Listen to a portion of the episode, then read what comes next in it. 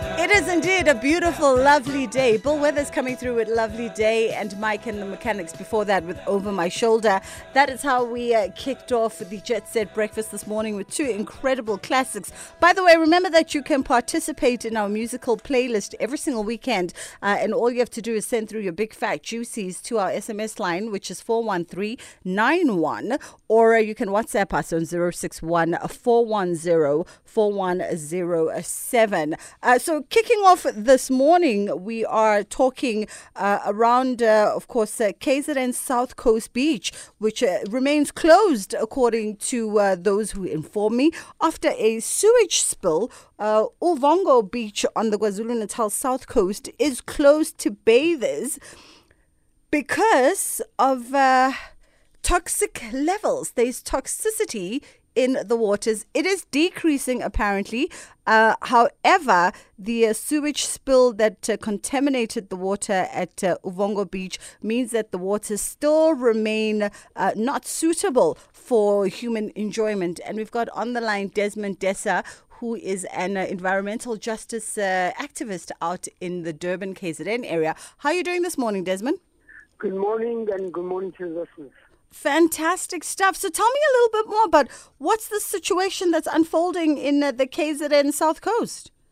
Well, look, the beaches, the, um, there's been a lack of maintenance of all the infrastructure, sewage and sanitation and water infrastructure. Okay. So they've cut the budgets of all that over the years, and this has resulted in the sewage works are collapsing all over the coastline. Yeah. So Durban as a whole, there's quite a number of sewage works that's supposed to be treating this to the raw sewage Mm-hmm. or taking it to a sewage works that can uh, recycle the sewage and the water.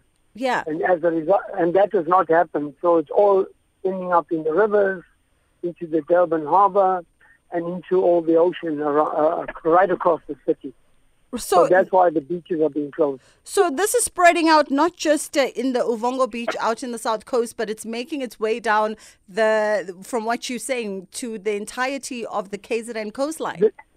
Yeah, this is happening all along the beaches, all along the different municipalities that manage the, the different beaches. Mm-hmm. This is happening all along there. And the reason behind it is that there's a lack of uh, funds available to maintain it. There's a lack of experienced people to maintain the plant. Uh-huh. Um, but more critically, um, that is a number of factors. So, for example, we've had a, a number of blackouts Yeah. with the load shedding. Yeah. That has also a problem as well. That has also caused that when those pumps don't run because they're all generated by electricity. Yes. When they're not, uh, when electricity, when load shedding occurs, the pumps go off and all the sewage ends up in, into the river that eventually ends up into the ocean. So, wh- what are the respective municipalities saying about this? Because obviously, as you've pointed out, this is an infrastructure maintenance uh, problem that is now spilling out into, you know, and becoming an environmental problem. Um, what are they saying? What's the status Well, and where they're at? Uh, after the local government elections, um, you know, we had to wait till they, because uh, they did not win the majority vote. So we had to re, realign and get the, um, get the, um, get the council to develop. So that's been the problem. That's held it back. Mm-hmm. And now that the city took about a month, two months after that Uh-huh. to get the, um, to get the municipality and the council up and running. Okay. So no decisions have been made by anybody. Okay. In fact, what has happened has been in limbo. Okay. Um, we hope now that the council has reconvened, that things will be sped up. yeah. Yeah. That thing will speed up and they'll put together programs, proper programs, employ, employ the right people. We have some serious problems. Um, the local contractors in Durban have gone on strike Mm-hmm. that were appointed because the the contracts were not renewed. So you see the problem when and they so if your contracts are not, not renewed, it means that the electrical works on the sanitation plants and sewage plants and water plants uh, is not operating at maximum. Yes. It's not being maintained. It's not being managed. Yeah, yeah. Um, and uh, from an environmental perspective, Uh, you know, what are you proposing or putting forward maybe as a, as a more sustainable, workable solution? Uh, obviously, with, with metros continuously expanding, with an influx of more and more people coming into the big metros, uh, you know, around the country, it does create some kind of strain in the infrastructure. Um, and yes, there is cases of, you know, mismanaged funds and ill-run municipal governments and et cetera, et cetera. But we also can't stray away from the fact that the infrastructure, by and large, in this country is not designed for the influx of people or for the capacity of the influx of people who, who flood into the big metros. Um, what are you and, and, you know, environmentalists in the area who are sort of involved in this kind of work, uh, putting forward as alternative proposals maybe to engage the, the various municipalities on and, and how to move forward in, in solving this on a more sustainable level? Well, in our submissions to the city, the metro over the years, uh, mm. uh, we have made submissions that um, the first thing is that people deserve decent housing. Yeah. With decent housing comes sanitation and all that. Mm-hmm. At the mm-hmm. moment, we have over 500 informal settlements in Durban mm. that don't have access to proper sanitation. Mm. They don't have access to water. Mm. So you can imagine where all that is going to. Mm. And this is the problem. The city has a, the city over the years abandoned the poor. Mm-hmm. And like any other city in South Africa, the same thing has happened in Durban. Mm. Um, so what we have been putting forward is that to identify land uh, mm-hmm. so that people can have decent housing and set aside a budget. Mm. You know, and and even when they do build any housing, there must be a fair process to allow those marginalized the most to get houses. You cannot be providing houses for those who have houses already. Their families have houses. Mm, and mm. this is the problem with the city of cronyism, of what the city has done over the years. So friends and pals start owning these houses, reselling them, and it doesn't get to the people most desperately needed for housing. Mm, mm. If you want to elevate, elevate um, eliminate uh, any informal settlement and deal with the problem of sanitation, then they should be talking to the communities concerned. We are provincial. In the last three years, we spoke to the provincial uh, department, uh, the premier's department, and um, in those meetings, we urge them to consult and to work together with the poor people, of the leaders of the poor people of the, of, of the city, mm. so that the solutions lie in the hands of the people and they can have direct access and ensure that what even when development comes, mm. takes cognizance of the of the needs of the people mm. rather than the needs of of people that don't really need it at this stage. I got and I think if government really wants to, consultation, participation is very crucial. Yeah. And I work with the Coalition of the Poor in Durban, which comprises of the informal settlements, Abahlali baseMjondolo, mm. the hostel dwellers. These are overcrowded situations.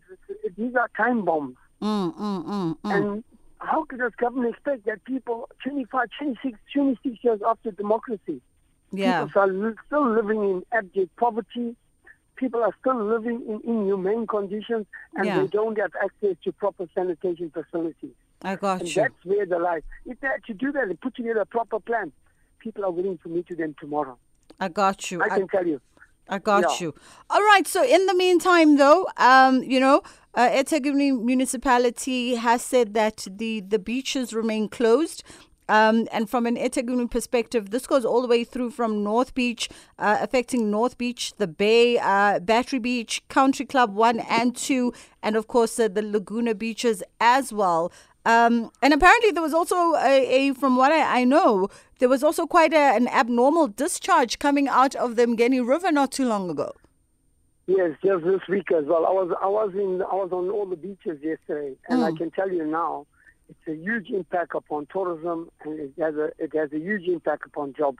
Yeah. At a time when people are really desperately needed for jobs, the municipality cannot manage their own cannot manage the resources of the city, and mm. that's problematic. That leads to uh, to to people losing jobs. That leads to tourism not coming to Durban. There's a stink yeah. all over the show, right? Because it's crazy what is going on in the city. I mean, so yeah. From what I'm I'm I'm reading, um, you know, I'm from Durban, but I, I haven't been to the coast in uh, the last two years or so to like the beachfront line. Um, and I can just imagine because, I mean, that golden stretch of beach really is the economic hub of Durban. And if it remains closed, it is a rippling effect that affects uh, quite a big chunk of of Durban's economy and you know the economic cycle in in the city and the province. But I'm also then wondering, uh, this is not a today problem. This is is obviously a systematic problem, an infrastructural problem that's been cracking for a good decade, if not more. Um, you know, this is it just re- reaching the apex at this particular point. Um, and I'm, I, I think I'm asking a question that I probably know the answer to because I'm like, you know, we just had n- practically no movement in the last two years, it would have presented a golden opportunity for municipalities to then say, whilst the country is on lockdown, especially in 2020, let's have a look at these infrastructural problems because, you know, it's empty. It's empty. We can have a look at it. We can do a proper deep dive analysis and put together a plan. Was there at least that kind of movement in recent years to say, let's just do a deep dive to see what what the problems are, where they lie, um, you know, and what should be done, even if we're not going to do anything about it at this particular point, but we can articulate, uh, you, you know, what the issues are. Look, uh, I think uh, the the municipality, um, given that they um, have had this uh, Christmas period, absolutely nothing. You try and get a municipal official on the weekend or any time during the evening, you're not going to get people. Mm. And that's the sad part of it all. So communities are running together. We're trying to get active citizens to really get the, the city working mm. and uh, to ensure that service delivery becomes the core. Whilst, uh, you know, we agree with the president of the country, mm. Ramaphosa, that there must be service delivery. But, you know, if we have the wrong people in government, we're not going to get the service delivery. So much needed. True. Um, so we're going to have to continue to raise our voices mm. um, and get people actively out there, out there to really start saying, you know, uh, we cannot wait another 25, 26 years to yeah. get service delivery. Yeah. So that's our objective as an environmentalist, as an activist in Durban, as a social justice activist working with the poor people in Durban. Mm. My, uh, together with the group that I work with, mm, mm. our objective is very clear. When is government going to deliver to the masses of our people, the poor, who are unemployed, who are living in abject poverty, mm. who are living in inhumane conditions? Do they not deserve also service delivery and good, better conditions delivery because gotcha. we are all human beings and gotcha. it's time for that to happen. Yeah. Desmond, uh, thank you for taking our call this morning. Uh, that was Desmond D'Sa, who's an environmental justice activist out in the KZN area. It's uh, fast approaching half past seven. We're going to take a quick, big fact, juicy, and then we come back with thought leaders, storytellers, and of course,